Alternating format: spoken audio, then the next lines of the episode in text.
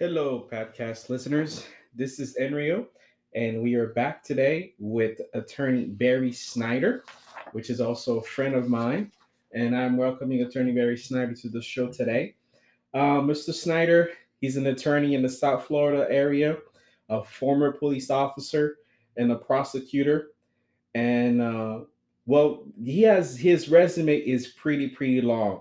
There's so much to talk about. I'm gonna let him continue and uh, introduce himself and talk about the rest of his credentials. Welcome, Mr. Snyder. Hi, good good afternoon. Um, I'm so glad to be here with Enryo. Um, happy to talk to you about uh, the questions that Enryo has. Just to give you a, a slight background, uh, I am a board certified trial attorney, uh, both in Florida and nationally. I've been president of, of a local bar association, and on top of that, I'm a director of one of the Florida Trial Lawyers Association, and uh, was a former prosecutor and police officer up in New Hampshire, and intern with the United States Attorney's Office. So I have a good background in, in personal injury um, and also criminal defense. Perfect, perfect. And, and trial consulting. And also, you're a certified mediator. That's correct. That's correct. But I enjoy also doing trial consulting, which I work with Dr. Amy Singer, and she's very well known because she did cases like Michael Jackson and Casey Anthony. Okay, perfect, perfect. Well, welcome, and thank you again for being here in the show. So we're gonna go ahead and jump right into it. Um, as an attorney, what would you say to someone? What what are the do's and don't in terms of if they're stopped by the police? That's an excellent question.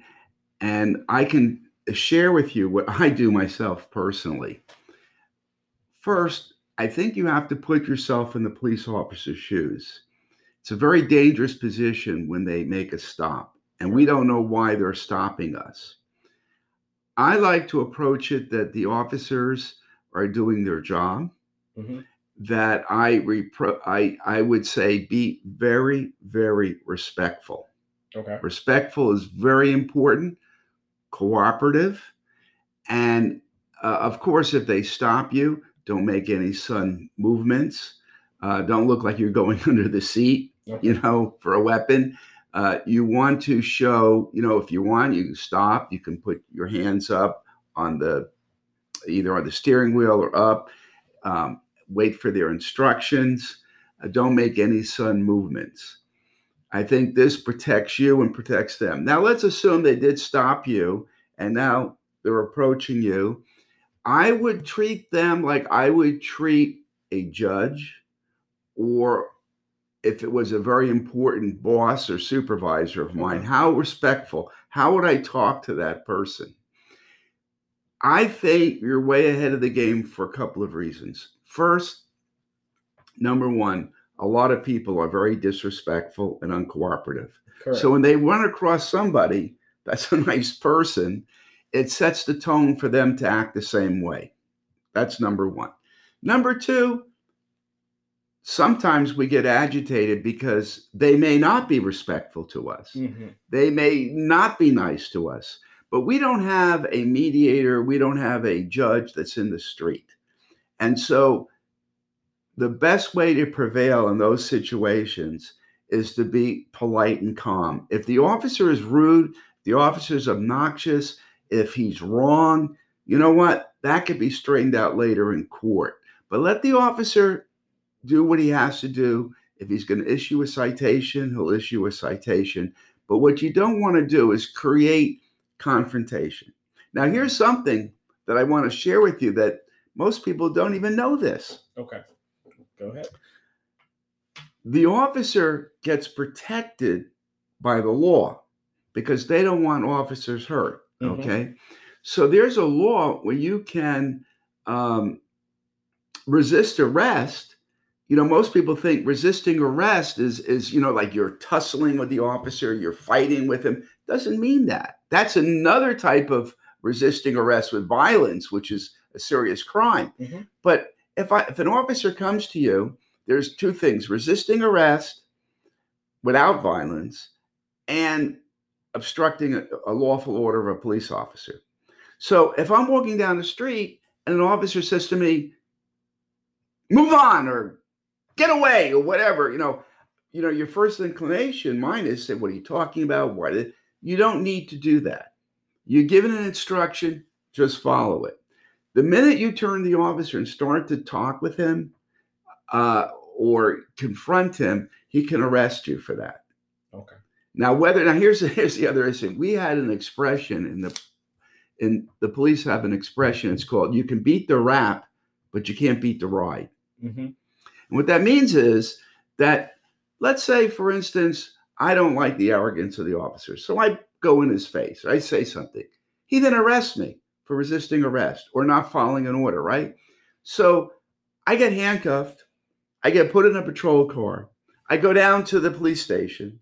They then transfer me from there to the jail. I have to post bond. I go before a judge. And you know what? Maybe I win the case. But who wants to go through all of that when I could have just been keep my mouth shut and been polite? Understood. Understood. I mean, that's a great, great point. Um, the the, the follow up I have with you on this part is, what does the body camera comes into play? Where does it come into play in terms of? I know it's for the safety of the officer and also for the public in terms of holding the officers accountable. As an attorney and also former uh, police officer, how do you see the body camera? Well, I think the body camera is a great, great um, uh, tool. I mean, obviously, you know, somebody says, "Oh, he did this or he did that," and then the camera shows, "No, you were the one who was the aggressor." And conversely, let's say the officer was aggressive with you, and you were just trying mm-hmm. to do whatever you can, then the camera's going to show that. You know. Now, another interesting thing um, I was going to say is sometimes you don't even know what's in the back of the officer's mind when he stops you. Like for me, I've had people ask me, can I sue the officer? The answer is a lot of times no. They have, if they have probable cause or reasonable cause to mm-hmm. pull you over for some reason. I remember actually right here in North Miami Beach, or now it's called Aventura area, I was pulled over. I thought, okay, I'm going to be in the nice guy, whatever, you know. Mm-hmm. And all of a sudden, these guys come out with guns drawn at me. And I got out very carefully. And I said, you know, this, and I just made kind of a casual joke. I said, this is, you know, a little stressful for a traffic violation. I don't think I did anything wrong. And then they had me against the car, whatever. And then they came over and apologized and explained that it was a robbery that was just committed. And the bolo they had was that the car met my car's description. And then that's why they pulled me over. I understood. Understood. But the next thing I have, because I had one of the uh, previous guests I had on the show, he had an encounter with the uh, police stop, and then they just called a canine.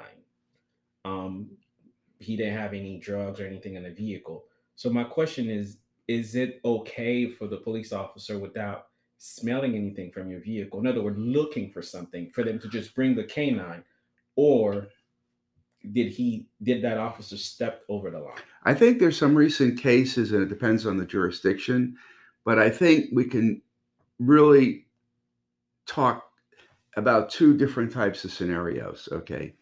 One is where they open the door and the dog is led into your car. That's a search. And they have to have probable cause or a warrant for that. Now, if they bring a dog to your car and the dog just walks around the outside of your car, that's proper because you're just in public, you're in a public place, there's no intrusion. The dog is just walking around the car. Now, if the dog sits down by your car, starts barking because there's something that might be there, that would be probable cause. Um, sometimes you can say the dog was not trained or whatever. Later on, if you had if you got arrested for drugs, yeah. but basically, the bringing the dog and walking around. Now, most officers are smart enough that what they will do is they know they need a warrant or probable cause. So they will ask you if you'll consent to a search. Now, if you consent to a search, then there's no need for probable cause or a warrant because you voluntarily consented. Okay. As an attorney, would you suggest or advise your client to consent to a search even though they are not doing anything wrong? I would say this if in fact, um, you don't have anything illegal on you and you don't have any drugs, and for some reason the officer wanted to search, I would probably give him permission to search. And the reason for that, there's no guarantee, but if I'm polite and nice, and whatever reason the officer wanted to check for safety or whatever, even if he's going a bit far and wanted to search the car or whatever, and I know I don't have anything in there, I'm trying to be as nice as I can be, there's a good chance that maybe search the car, he's not going to find anything, and then maybe he'll just let me go and not even issue me a ticket. Okay. So I might do it that way. If I had drugs in the car, then obviously at that point I may not agree, and then I would be forcing him to either get a warrant because he feels he has probable cause or not. Oh, understood. Now, my follow up question eh, now will be Can someone sue the police department for unlawful search? It's a very difficult thing. Usually, it doesn't make sense how you can sue for an unlawful search. Um, what happens is the expression of, you know, fruit from a poisonous tree. If there's an unlawful search and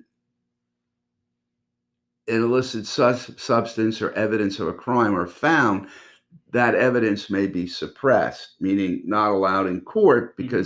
That's the punishment, so to speak, for not following the rules of getting a warrant. But in itself, um, when you get to what we call a tort or an action where you're seeking money, unless you have severe injuries, um, most people would say, "Well, what is your loss? You know, what what damage did you suffer by the police officer? You know, uh, stopping you. Let's say an officer stopped you and then said, "Please get out of the car and search your car." He really didn't have probable cause. I mean, what is your loss there? So I think from a practical point, I don't see it. Okay. And I think that, you know, if you wanted to, you could file a complaint with the police department that you felt that it was unjustly uh, searched. But I don't see where you would be getting any kind of Yeah. compensation. So, in other that. words, just a, file a complaint. Um, maybe that officer won't do it to the next person, but you will not be compensated for anything. In I- other words, there was no right. damages. To it. no, that's just my opinion. Understood. Understood.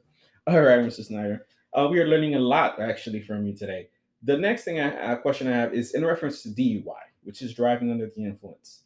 If somebody, wh- what is the law in terms of for Florida when you are considered or they can charge you for DUI? In other words, if the officer smells the alcohol on you. And my second question to that is that can you refuse the test and will the officer still arrest you? The answer is yes and yes. Okay, so basically, here's how it works. A DUI is actually one of the worst types of crimes to be arrested for. Believe it or not, even though it's considered a misdemeanor, misdemeanor meaning punishable by less than a year in prison, and felonies are considered more serious over. But the thing is, because of the uh, fear of the public of drunk driving and that anybody could be killed or injured by a drunk driver, and the associations like Mothers Against Drunk Drivers, etc., the laws are very, very uh, harsh Okay. dealing with drunk drivers. So here's a couple of things. First, uh, when it comes to drunk driving, it's not really drunk, it's impaired. And how do we define impairment? So if there is an alcohol level and it's 0.08 in Florida, so if you if you register that on a breathalyzer, for Mhm, instance, mhm. even though your actions may not be impaired, technically you could be charged with driving impaired, and all the state would have to prove is that that was the amount of alcohol in your blood system when you were operating a motor vehicle. Okay. Now, con- now, aside from that, let's say there's no blood alcohol. Let's say for whatever reason you refused a breathalyzer, but now the officer can say, "Well, I gave him a roadside test. He was falling over. He threw up. He did some other things." So, in court, a person can testify. You don't need to be an expert to testify whether somebody seems like they were drunk or impaired. Mhm. And so, therefore, um, that would be an indication, and the jury could convict you even though there was no blood alcohol testing done. Okay. But in other words, you can refuse it, but they will You still can, arrest you. and and there's a issues because there's two separate issues going on here. One is the court issue, and the other is a driver's license issue. So, if you refuse because it's considered driving as a privilege when you get your license and you agree to certain terms. So, if you don't blow, then there are penalties for that, uh, such as loss of license, simply because you did not take the breathalyzer. Mhm. So you have to weigh your, you know, your options Yeah, there, uh, how how you feel, and then of course we have the mixture of alcohol and medications and drugs. Now here's something very interesting. Mhm. Okay, I think this is interesting. Most people don't know this. Most people say they get pulled over, they're a little groggy, whatever. And they go, "Well, were you drinking?" No. Were you doing drugs? No, I don't do marijuana. I don't do coke. I don't do any illicit drugs. Correct. Okay. In fact, I'm a senior citizen. Okay. Are you on any medications? Oh, yeah. I've been taking these pain pills, but it's prescribed by my doctor. Here it is. I have a prescription for it. Could be DUI Wow. because it doesn't matter whether the medication is prescribed or not. It's your ability to operate the vehicle under medications. Hmm. So if you are impaired because you took a um, medication that would impair you, then that's a factor. You could be charged with DUI. Now, one of the tough parts is there are a lot of medications that the, every warning says don't drive when drowsy Yeah. or whatever. And a lot of times you don't have that effect. And if you don't, then you shouldn't have that effect. And it would be kind of unusual to be pulled over. But the fact is that if you're on medications and the the officer sees that you are obviously impaired and you were on legal medications, prescribed medications, yes, that's a DUI. Wow. That's something that I just learned. I uh, I didn't know. I didn't think it would have got escalated to that point, even though you're in a medication, prescribed medication. So that's something to be on the lookout for. Um, so um, now let's shift forward. We I do know not only you handle criminal matters, you also do personal injury in terms of auto accident. So um, I was somebody sent me a video on social media showing that uh, a person, a driver, switched over to the uh, express lane. So a vehicle was coming, was actually on the express lane at a high rate of speed, ended up rear-ending that that vehicle. Now we know in Florida, if you're rear-ended, the person that hit you from the back, that's the person that's at fault. In that situation, who's at fault? Well, obvi- in that situation, if there's barriers on the express lane and somebody crosses over those barriers, they're at fault. All right, because they went into your lane. It's an improper change in lane. The barriers are there to protect people from not changing over into the lane. Uh, so, in that case, it would be that person's fault. I've actually handled cases like that where a woman crossed over a barrier because the traffic slowed down Mhm. and she wound up killing somebody on a motorcycle. Oh wow. So this happens on a, a unfortunately on a more frequent basis than it should. Should never cross over express barriers. That's why they're there. In fact, that's why they made the barriers thicker and bigger from when they started out Yeah, yeah. doing this.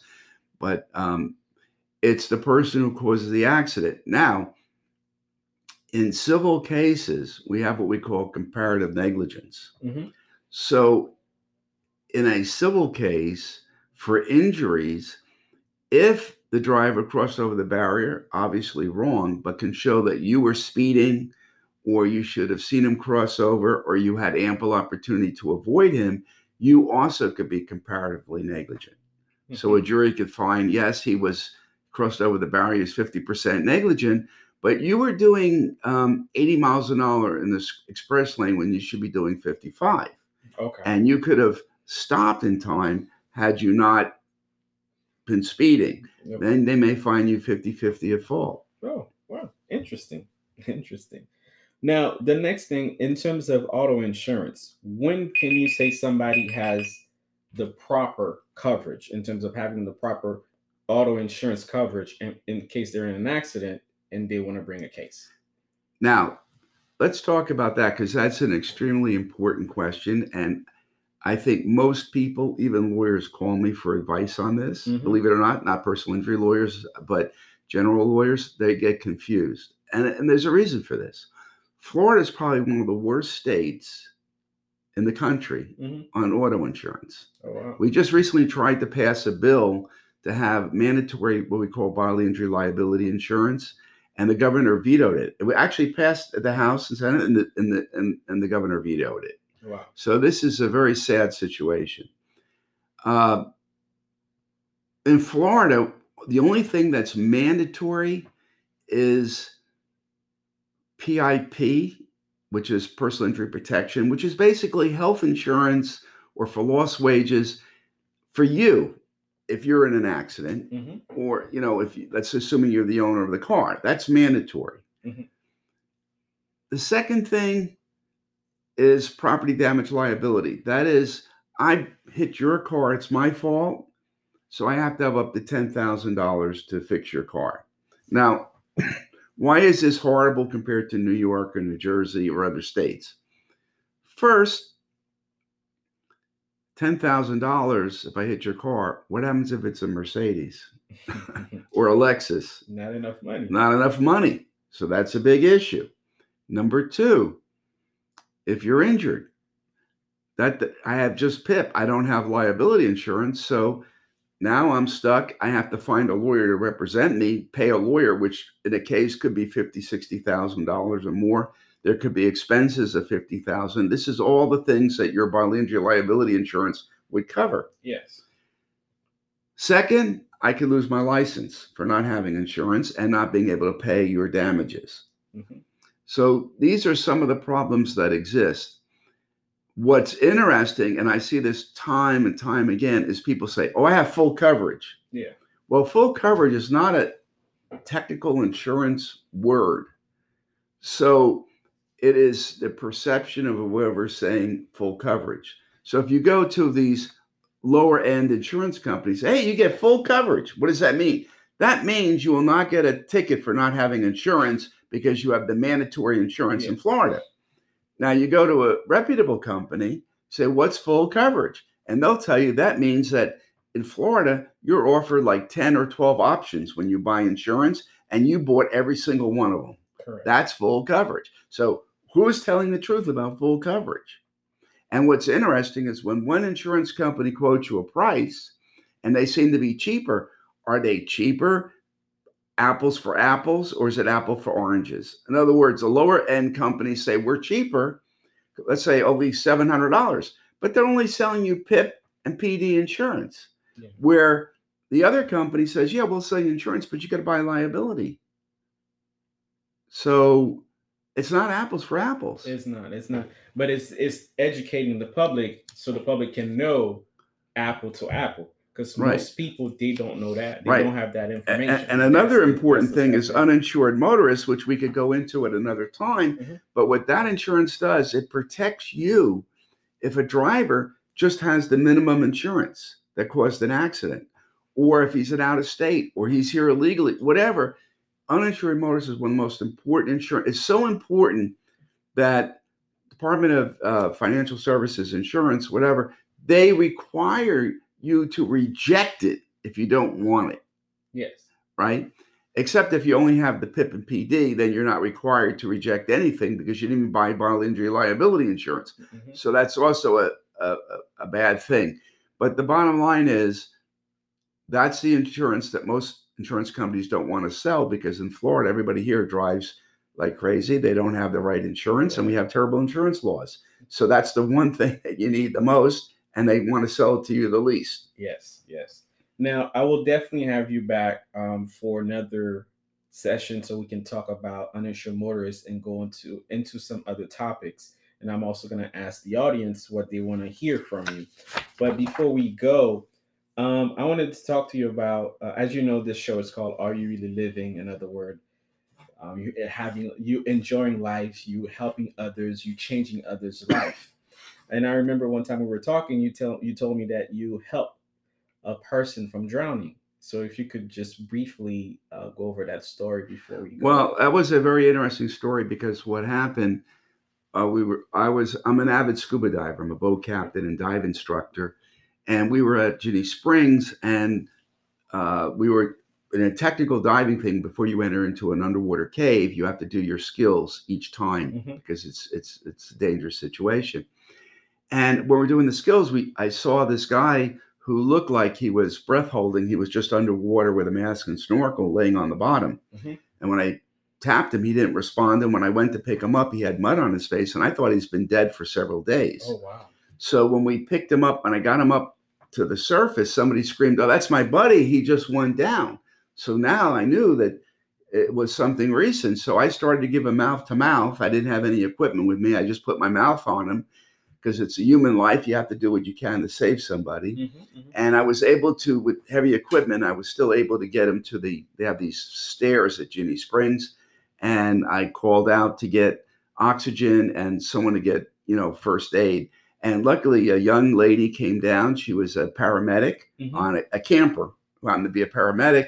We both started working on him, and we, we we because we were able to get oxygen to him, which is 100% oxygen. Uh, we got once we got him breathing again with oxygen. It took about 25 minutes to get a helicopter, and they took him to Shands. And you talk about luck because the water was extremely cold. We had six millimeter wetsuits, but he was just you know in a swimming trunks, and uh, uh, and because it was fresh water as opposed to salt water, uh, his metabolism slowed down. And because we were giving him oxygen all this time, he never had any heart damage or lung damage, Oh, and he survived the whole incident without any kind of residual issues. Well, Mr. Snyder, you are the definition. Are you really living? Attorney, scuba diver instructor, boat captain, former police officer. So thank you, thank you for coming to the show. Uh, if anybody want to reach out to you, do you have a website or a phone number you want to give out? Yes, my you can call my cell 305 903 8892. And I have a website. My name is Barry Snyder, S N Y D E R. You can check me on Avvo, A V V O. Uh, and I'm happy to help people that need legal advice. Um, I'm connected with lawyers nationwide, and uh, we team up with some of the best lawyers in the country. Thank you, thank you so much, Mr. Snyder, and to all the audience and listeners. Thank you again for uh, tuning in. Uh, again, are you really living? Remember, always ask yourself this question. Like, subscribe, and uh, I'll see you in the next one. Thank you again. All right, Mr. Snyder. Thanks.